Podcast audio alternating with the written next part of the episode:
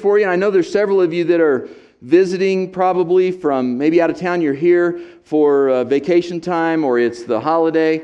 And we like to say these words. I'm going to say it and you just repeat it back. If you believe these two words, say it with all your heart grace and peace. Grace and peace. Amen. Amen. I just want to give those of you from Gateway a reminder about this book that's behind me on the screen. Uh, about a month or so ago, uh, we had a time when we had we had a lot of these books up here on the front pew. We invited you to come and get two of them, and then go take two of them with you and a friend to go work through this book together to grow in your discipleship of the Lord.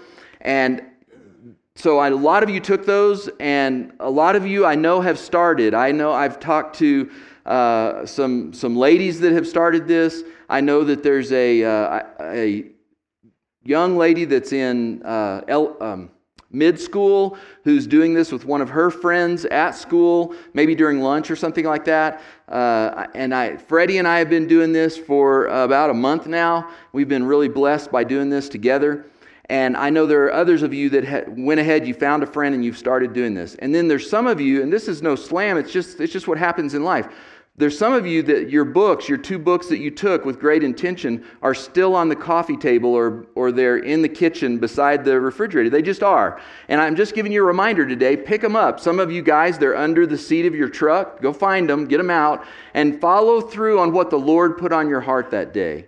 So that's just a friendly reminder that this is a great way for us to grow in Christ is to purposely meet with another person on a regular basis and I want to encourage everyone from Gateway to be doing that. We have more of those books by the way in the office if you if you didn't get one and you would like to do this with a friend. These people have something in common.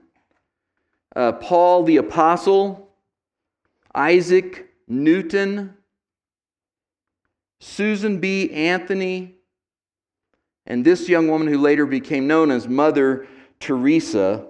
All of them, of course, are famous. All of them had an enormous impact on their world. But there's something else that they have in common as well.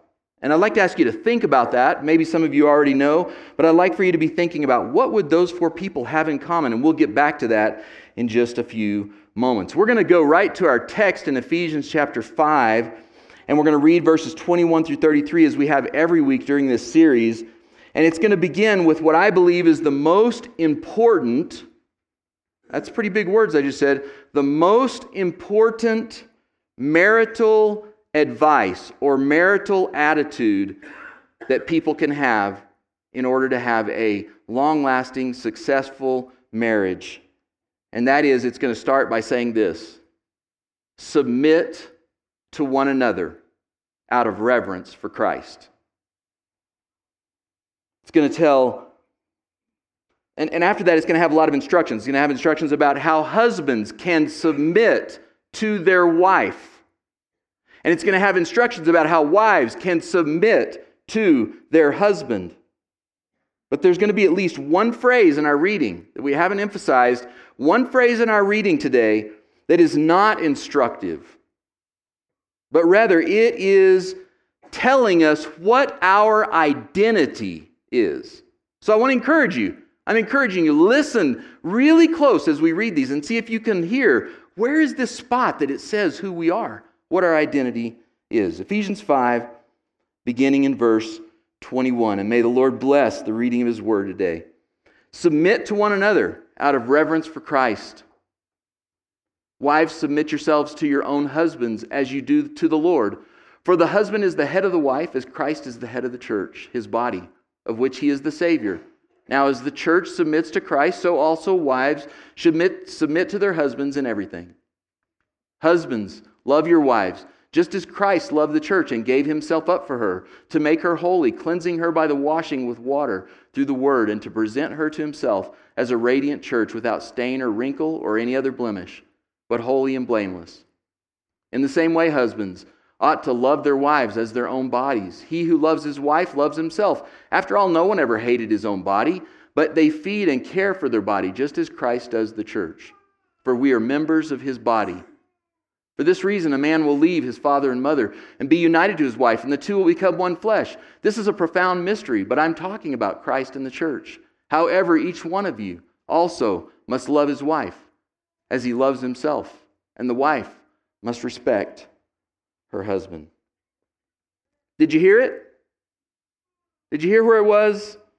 The place that told us, describing our identity, who we are. It's in verse 30 right here we are members of his body.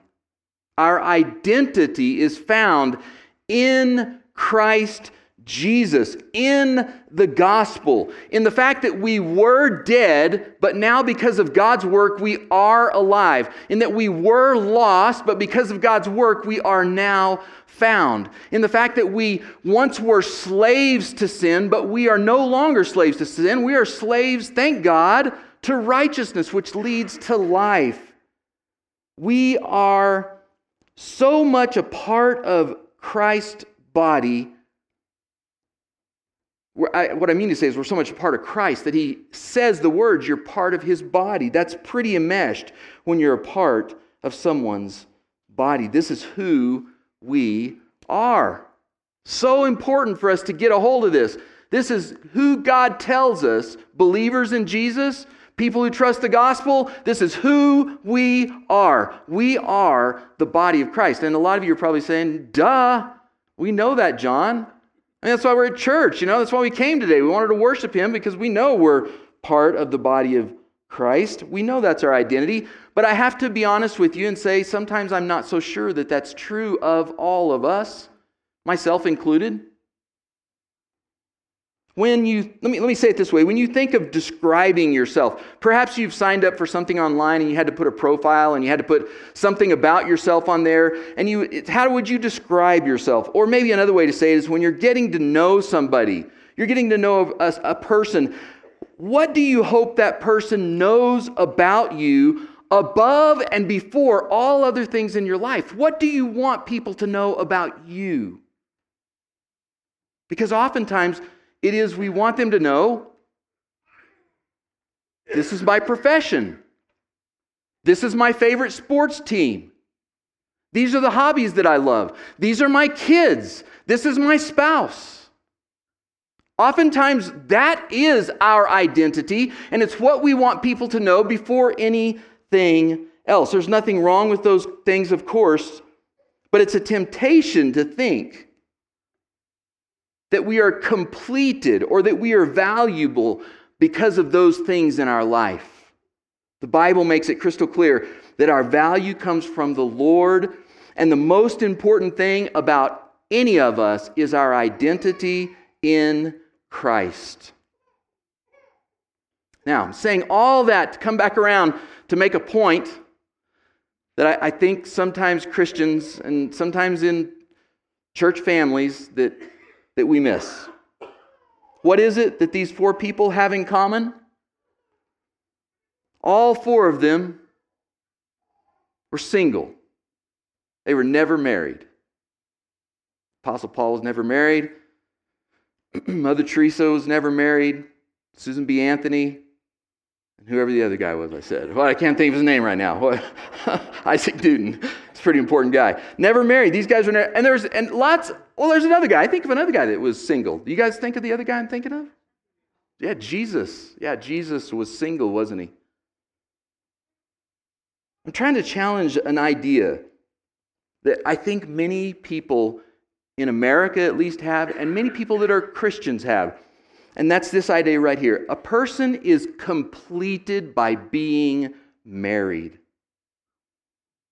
Or said another way, until a person gets married, there must be something wrong with them. It's so important that we get a hold of this. Because as we're finishing up this series about marriage, I don't want anybody to have the wrong impression, to think that, that marriage is what completes us, that having a good marriage is why Jesus came to the earth to die. That, that's not the whole point of life. Now, marriage is very important, and that's why we spent four weeks talking about it. Obviously, it is a very important part of life, but marriage does not complete us. a relationship with God, is the only thing that can complete you. Nothing else. Our identity is in Christ. Our joy is in the Lord. Our fulfillment and our guidance come from the Spirit. Christianity. Christianity should de idolize marriage. Because people can take marriage and make it into an idol and set it on the throne of their heart and set it in the center of their life and make everything around their life be about marriage. Christianity de idolizes, takes that idol out of the center of our life, off the throne of our heart. This is the way Tim Keller says it right here. He says, Paul, talking about some things, Paul says that both being married and not being married are good conditions to be in. Both of them are good, Paul says. We should be neither overly elated by getting married nor overly disappointed by not being so. Because, why? Because Christ is the only spouse that can truly fulfill us, and God's family, the only family that will truly embrace and satisfy us.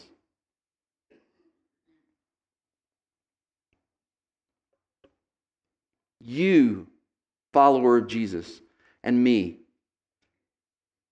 we are Christians first. I am a Christian first. I am a Duncan second. I am a Christian first. I'm an American second. I'm a Christian first. I'm, I'm a husband to Amy and a dad to Josh and Raina second. I'm a Christian first. This is so important for us to grab a hold of this truth about our identity, about what God says about us. I believe that the reason, part of the reason I'm talking about this, uh, everything I've said is true and it's important for us to grab a hold of, but part of the reason I'm talking about it is in a, in a series about marriage. I just wanted to say a little bit about singleness or people who are single. And, and I'll just be blunt and say it this way. In general, Christians or the, the church family's attitude can improve toward singles, can improve toward followers of Jesus who are single. I, am gonna. I, I, probably need to maybe do a series sometime about singleness. I think that would be appropriate and fair. I mean, we're doing marriage, and we have lots of single people that are part of our church family at Gateway, and so I probably should do that sometime. But I'm to try to do everything I'm to try to say in about five minutes here. Okay, so here's a whole series in five minutes, and and I'm to I'm to say that there are, in general, there are two kinds of single people in the world. In general, I'm sure there's exceptions to this. Singles who are content to be single. They're very happy to be single. And singles who want to be married. They very much want to be married, or I'll include in that people who have lost their spouse, who are missing their spouse, who want to still be married to their spouse that passed away. And so I'm going to say some things in general to us as a congregation and us as Christians towards single people. First of all, towards single people who are content to be single. Stop trying to get them married. Stop it. Can I get an amen from some people? Yeah.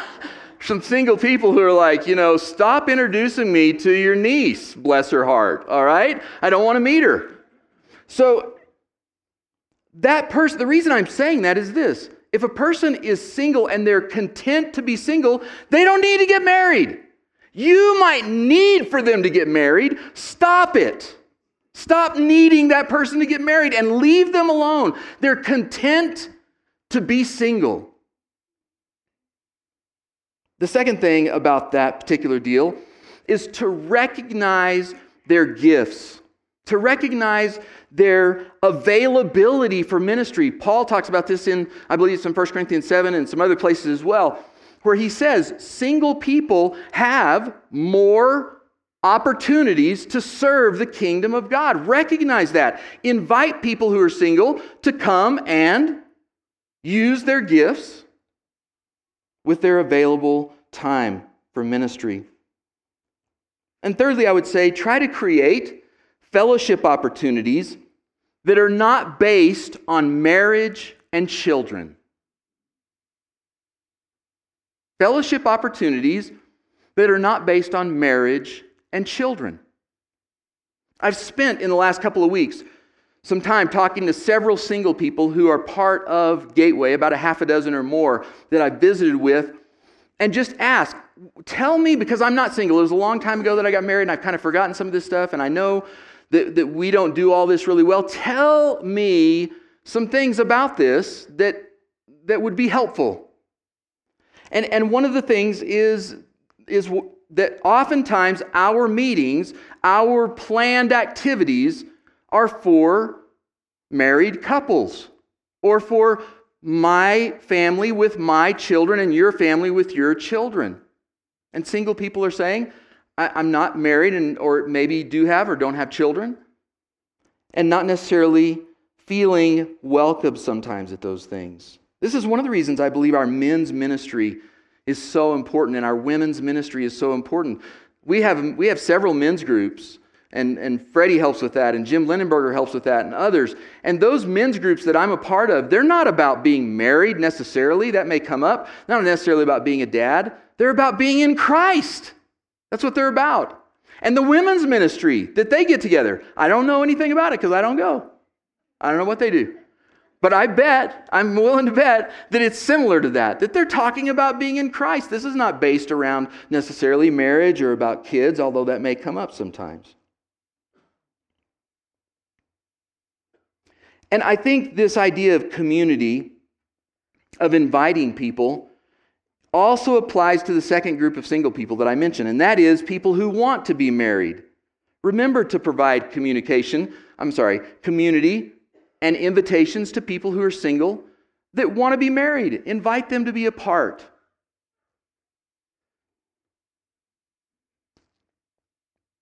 I was having a conversation with one person who was single who was telling me about a uh, who was telling me about a, a time of sitting down with a married couple, and she said that the married couple the entire time were telling her how great their marriage was. And it was discouraging to her. It was not uplifting to her. I'm trying to think how to say this. Don't be an idiot. How about that? Use some common sense. Pray and ask the Holy Spirit to help us be sensitive to the people's needs around us, not just single people, but everybody. Think about what we say. Think about how we're relating with the people around us. I would encourage us, especially for singles who are wanting to be married, I would encourage us a couple of things at least, just practical suggestions. One of them is this that those of us who have time and have some energy and some uh, resources, that we might provide some babysitting if they have kids so that they can be in some social settings, so where they might be able to find a spouse. Let's serve. Let's serve people. And, and here's, here's the other, maybe the, I guess it's the thing that has surprised me the most about Christians when it comes to this idea about singleness is that we need to encourage our single brothers and sisters who want to get married to marry a Christian. And at church, while we're sitting in here in this congregation, you may be like, yeah, of course, yeah, sure, they should marry a Christian. But I'm telling you, I can't believe sometimes the conversations I have of people like, oh yeah, she's, you know, she's dating this guy, and oh man, he's got a good job. This guy's rich, man, and he's good looking, you know, or he's he's whatever, he's got this and that and all this stuff. And I'm like, is he a Christian? They're like, oh, I don't know, I don't know, I don't know about that. Was a tall person. I just wanted to smack him, smack him in the face. This is the one instruction that we have in God's word for single people about getting married marry a Christian. We need to firmly, with kindness, but we need to firmly stand on that line with our single friends who are followers of Christ. We need to stand there with them. They need that encouragement. I know it's not enough. I haven't said enough. I mean, like I said, it could be a whole series. But let me just say this also. Let me say this to those who are single. Either you're content to be single, or you're not content, you want to get single, or you're widowed, or you're divorced, or you've never been married. Let me say this crystal clear at Gateway. You are welcome here. We are glad that you are here, and you are an important part of our family here. Amen? We are not a community that is based on marriage. It's not what we're about. We're a community of people who love Jesus Christ. We want to grow closer to Him. We want to encourage other people to grow closer to Him. I had to say that about singleness, at least, while I was doing this series on marriage. I hope it's at least a little bit helpful.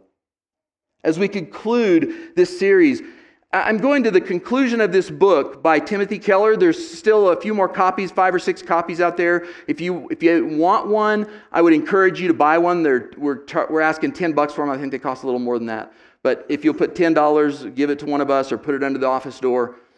And if you have, if, if you are married or if you're, even if you're not married, I think it's a great book to read so that you can have something to say to your married friends that's biblical it's the most biblical book that I've ever read about marriage by Timothy Keller.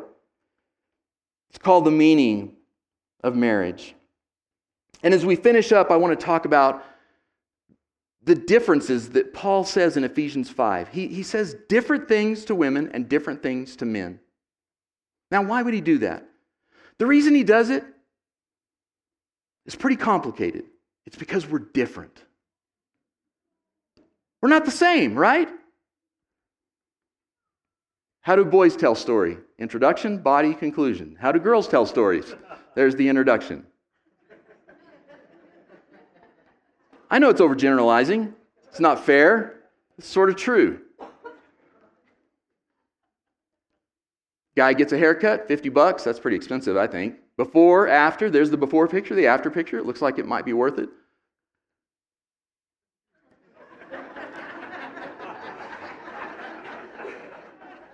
We're different from each other, not the same. How do women pick shampoo? Effectiveness, brand, aroma, effect, uh, quality, design, friends' advice. They went to the internet and read a review. You know, how does a guy pick shampoo? I think it said shampoo on the bottle. Yeah.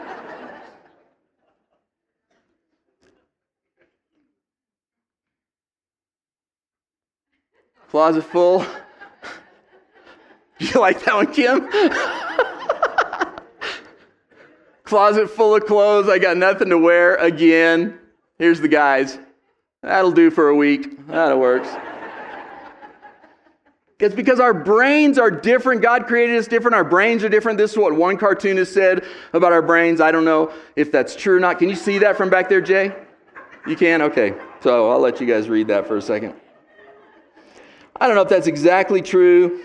But it's probably a lot of truth in that cartoon right there that God created us very different from each other. And here's the amazing thing is that we are different from one another and yet we fit together. That's how God meant it to be. That husbands and wives fit together physically. Literally, that we fit together physically, that we fit together relationally, that we fit together spiritually, that we fit together if God blesses us with kids as parents. We fit together, although we are very different from each other. Several years ago, Amy and I went to this weekend to remember. And there's I, my understanding is this coming weekend, this coming Friday, Saturday, and Sunday, we have seven couples from Gateway who are going to the weekend to remember. If you're still wanting to go to weekend to remember, we'll, we'll squeeze you in. I hope, I think we can at the last minute. If you want to go, you let us know. We want to make sure you can get there if you think that would be good for your marriage. Amy and I went several years ago, and I just want to share one quick story with you. The guy that was speaking, that was the speaker that day, he stood up and he gave this beautiful description of Adam being in the garden And God coming to Adam and saying, Adam, I have a gift for you. And God gives Adam Eve. That's his gift to Adam.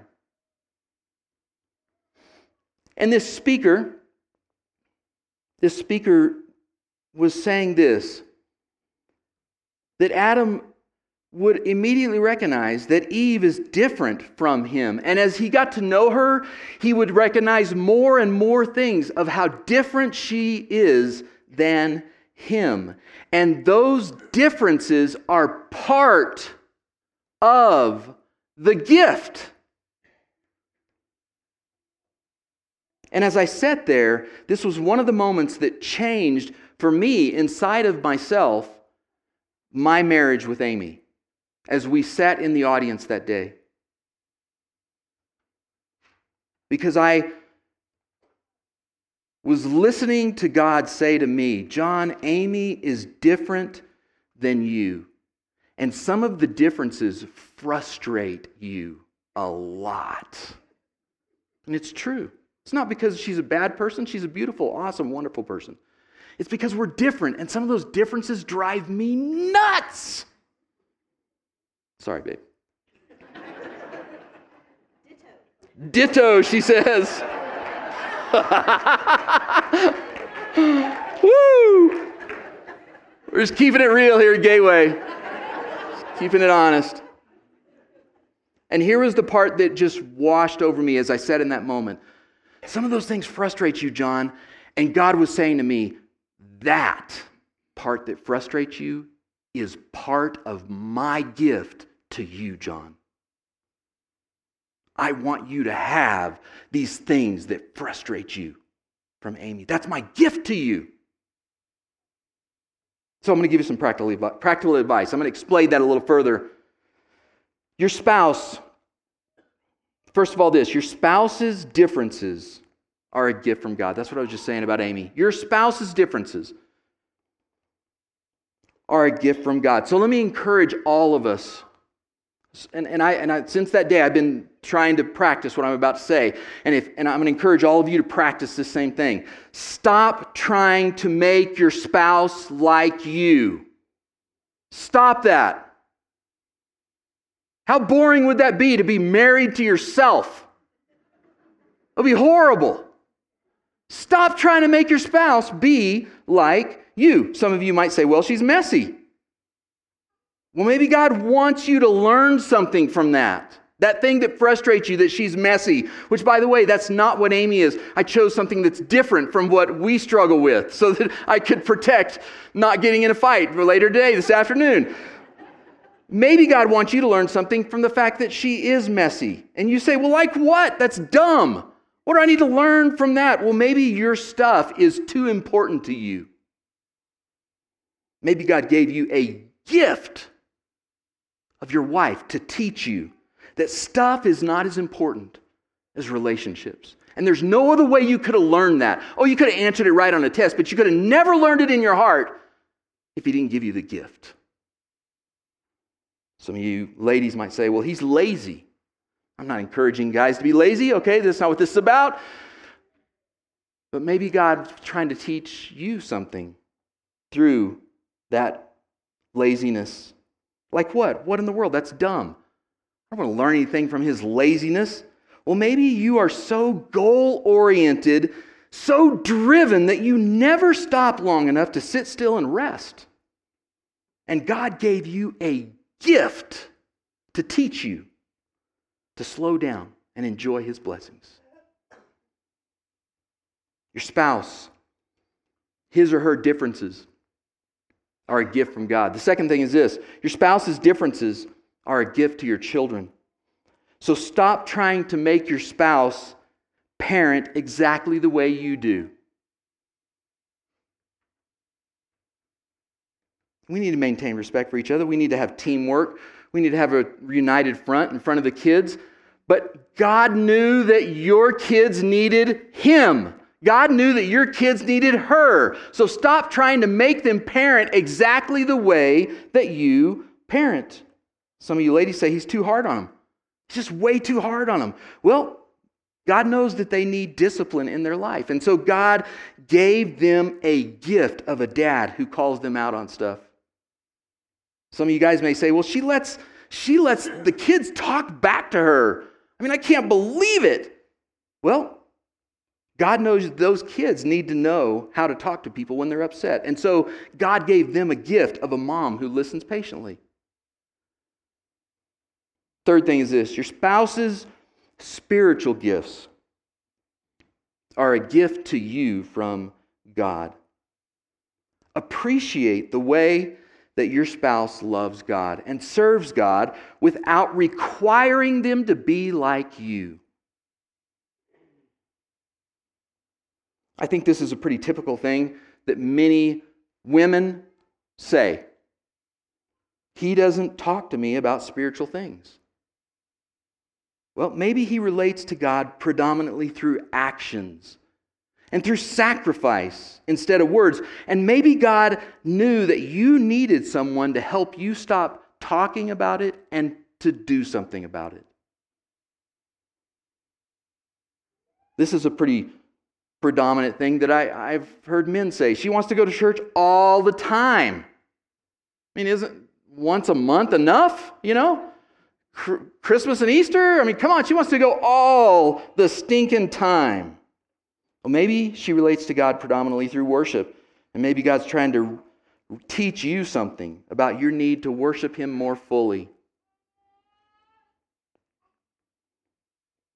I hope these are helpful suggestions for you as you consider the differences between you and your spouse.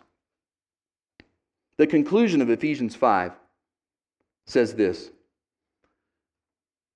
Husbands, love your wife Wives, respect your husband. What in the world does that look like? Love and respect. How in the world do we do that?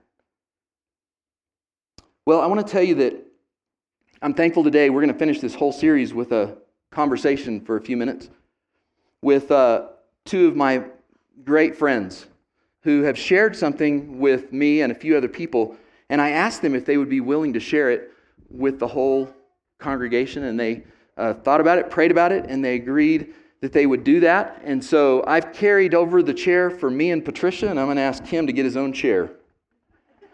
And I'm going to ask you guys, would you welcome Kim and Patricia Chesser as we finish up? Come on up, guys.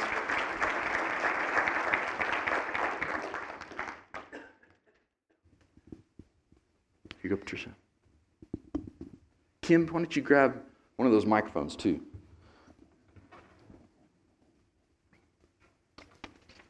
So the three of us have not rehearsed this. Uh, all, turned on. all I've done is given them uh, the questions that I wanted to ask, and we're going to listen. So, uh, thank you guys. Thanks for coming to do this, Kim. Is this turned on? I really want everybody to hear me.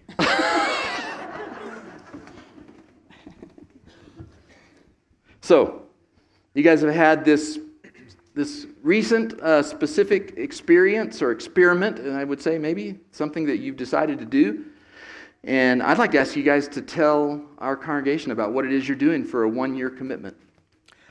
Well, this, this all started, I mean, we have read many books together. And I, I mean, I know most of you that are married in here have, uh, have spent some time reading some marriage books which generally ends up not that good uh, because it brings out all of the facts of how bad you are and and actually brings up a lot of conflict in marriage. And we were we were reading one of these books, and I want to tell you this book was not that way. And we were reading this. We had to go to a meeting in Arizona, and we were coming home, and everything in this book I mean, it would have a section and it, it'd tell us things that we need to be doing, and, and, and it kept going back and it says, go back to Ephesians 5. And go back to Ephesians 5, just over and over.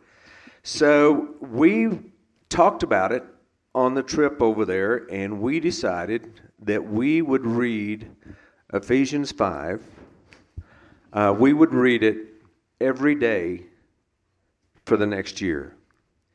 And uh, anyway, it's we were not going to tell anybody about this, and so you can see that we're keeping our commitment. uh, uh, but anyway, I, John said he felt like that that might be good for people to hear, and so that's that. We just wanted to tell you that we have made that commitment, and we're in about seven months, and it has definitely made a difference. And so every day you guys read Ephesians 5 together, and then what do you do after you read Ephesians 5? I mean, you don't just read it and then go to sleep, you do something. Do you want to tell us what you do or not? How Are you going to tell us in a do? little while? Huh? Some, sometimes we do just read it and go to sleep. Oh, you do? Yeah. Mm, Not usually, though. Not usually. Okay. Usually, we ask each other after we read it, and he'll say, How did I do at loving you today? and then I'll say, How did I do at respecting you today? Um, and then sometimes I know that he didn't pick up on what I was doing to respect him. So sometimes we say, This is what I did specifically today to respect you. Or he'll say, This is what I did today to show you that I loved you. And we also realize that many, many days we don't see each other all day long until we fall into bed that night. And so we had to relearn how to love and respect each other when we are not even going to see each other. And a lot of times he's off the grid. And so that was a challenge. What's been a moment when you guys have been doing that? So just to make sure you guys understand, they read Ephesians 5, then she says, How did I do at respecting you today? And he says, How did I do at loving you? And they get to answer the question. So what was a moment that was kind of like an aha moment when you, you were doing that and talking about it and it was like, oh, I think that one's yours. Well, was that very loving what he just did? we'll, we'll talk about it tonight. Oh, okay, good. Um, one of one of my aha moments, I was washing our bedrolls. We have a cattle drive twice a year, and we provide them with bedrolls. And it's a it was th- this particular job was a two or three day job because I was washing every sheet and every blanket and, on 15 bedrolls. And Ty and I were working together, and he was off doing his ranching stuff. And he came in and he had he said, "What are you doing it that way?" or something that was hurtful. It, it I, I felt disrespected actually, and it, it was late in the morning, and I still had who knows how many waiting on me, but I knew because we'd been doing it several months at that point that I I was able to not lash out, which I'm pretty good at doing, and wait because I knew when we got in bed that night and read Ephesians 5, I was going to, it was going to be a safe place where I'd be heard. And so I was able to keep on respecting him through the day, even though I felt a little bit hurt. And when I, when we, when we have specific things through the day that he feels disrespected or I feel unloved, most of the time, most of the time, it's received with an open heart, mm. and and it's been a, a game changer. Awesome, that's great. What about was there a moment that was difficult to navigate? I mean, this is something a big commitment to try to do this for a year. Was there a time that was kind of like, wow, we thought this was a good idea, but man, this is tough? Uh, I guess this was mine. Uh, no, uh, that I mean, we've had some tough times because uh, I mean, y'all may not believe it, but we really get crossways sometimes, and uh, and it's hard when you're honestly feeling pretty crossways with your bride when you go to bed tonight. I mean, you know, it's pretty hard to pick up the scripture and read the words of saying, you know, you need to love your wife as yourself. Uh, you need to love your wife the way that Christ loved the church. I mean, it's pretty hard to read that to her when we're just pretty crossways about things. And uh, and so the, I mean that it's it's been tough sometimes, but but we have and and I mean we have had nights we went to bed and we didn't we didn't get it read, but for the most part, anytime we're we're at sort of at odds, well, we definitely read this and it makes a difference. Which sounds a lot like what Paul said submit to one another out of reverence for Christ. It's what you're doing is submitting to each other by reading and talking about these things. Tell me, uh, Patricia, how has this specifically helped you to respect Kim? Well, those of you that know me well know that I have a very quick, sharp, sarcastic tongue. And um, that defaults to disrespect. That's just my default. I was I was raised in a home where the women didn't respect the husbands, and so that's just my nature. That's what I learned, and my that's default for me. So it's it's been hard, um, but reading it every night, having it put in, put in front of me every day, and coming to the point of just crying out to God, I cannot do this. I cannot do this without your help because it's just not in my DNA. And with reading it every day, practicing it, and with God's help, it's there's I see growth. I'm not saying I'm there by long ways, but but I see growth. That's great. Kim, what about you? What would you say? How has this experience helped you to love Patricia more?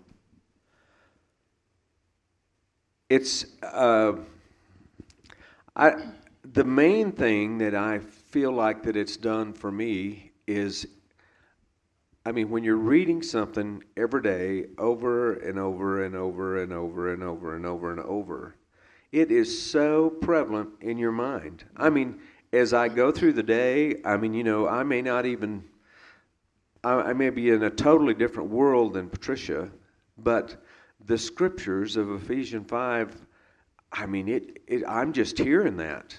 Uh, to love your wife like Christ loved the church. I mean, it just goes over in my head. And as I go through the day, I mean, when I'm doing something, it's so fresh in my mind, it's so up front in my mind. Everything, everything that I do throughout the day, I've changed the way I look at it. Instead of, you know, I've got to do this and this and this, I'm, I'm looking at it as, okay, is Patricia going to feel loved by what I do? Or will this affect? I mean, I've never been that, cons- I've never been that thoughtful as to as to putting that in the equation is how it would make Patricia feel. And so I think that's been the major difference. It's been good. I, I think it's such an amazing testimony to the power of God's word. What what uh, Kim just said. I mean, so no matter what we're talking about, marriage, not marriage, just the Word of God. So powerful when we're reading it and soaking it into our heart and our soul. Thank you for, for saying that. What else, what else? Anything else that you guys would like to share about this experience or share with the congregation about this? Well, all I have is reading reading the word, being in the word every day, and in this case, a specific scripture. It's been so life changing that we're thinking about what do we want to do next when this year's up because having it in, the, in front of us so much. But and looking, it's like looking intently in a mirror, and it is powerful. Hmm. powerful. Awesome, awesome. Kim? I knew exactly what I was going to say, and I forgot. Yeah, uh,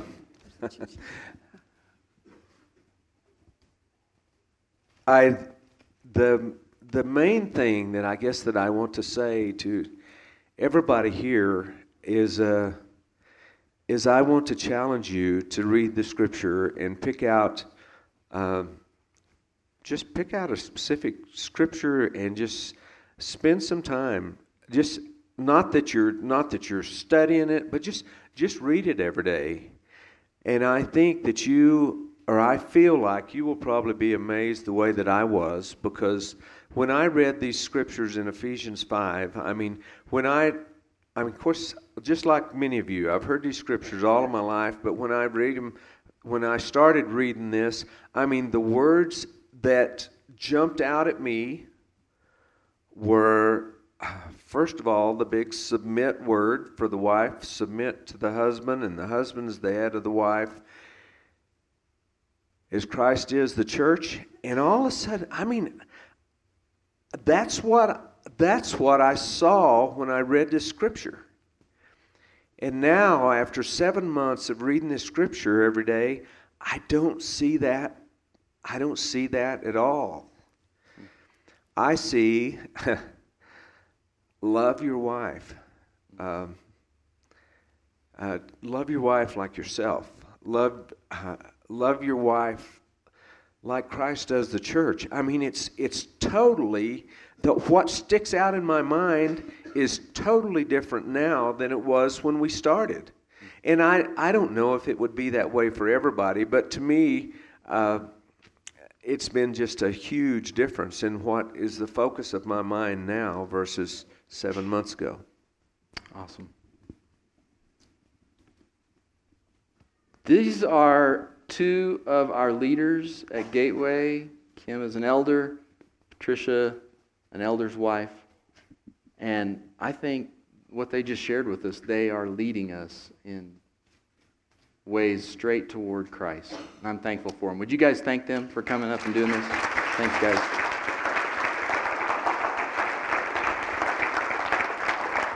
Here you go. Here you go. I'm gonna I'm gonna go ahead and ask our uh, the worship worship leaders to come on back up, and uh, I just want to finish with a prayer. And uh, then we're going to have a uh, we're going to have an invitation song. And i would i would just say real specifically that invitation most of all more than anything else would be for anybody here today who is not a follower of christ who says i want to i, I want to trust christ. I believe what he did on the cross uh, that would be the first thing. And then, if there's anybody here today that you just say, we would really like for you to pray for our marriage, or I'm single and we'd really like, I'd really like for you to pray for me in my life. And so we're going to have a time that's offered for prayer. I'm going to ask some of the elders to come to the front up here and elders' wives to come up to the front during this time. And we're going to have a prayer time. And so let's stand and uh, let's sing this song together. And here is our invitation.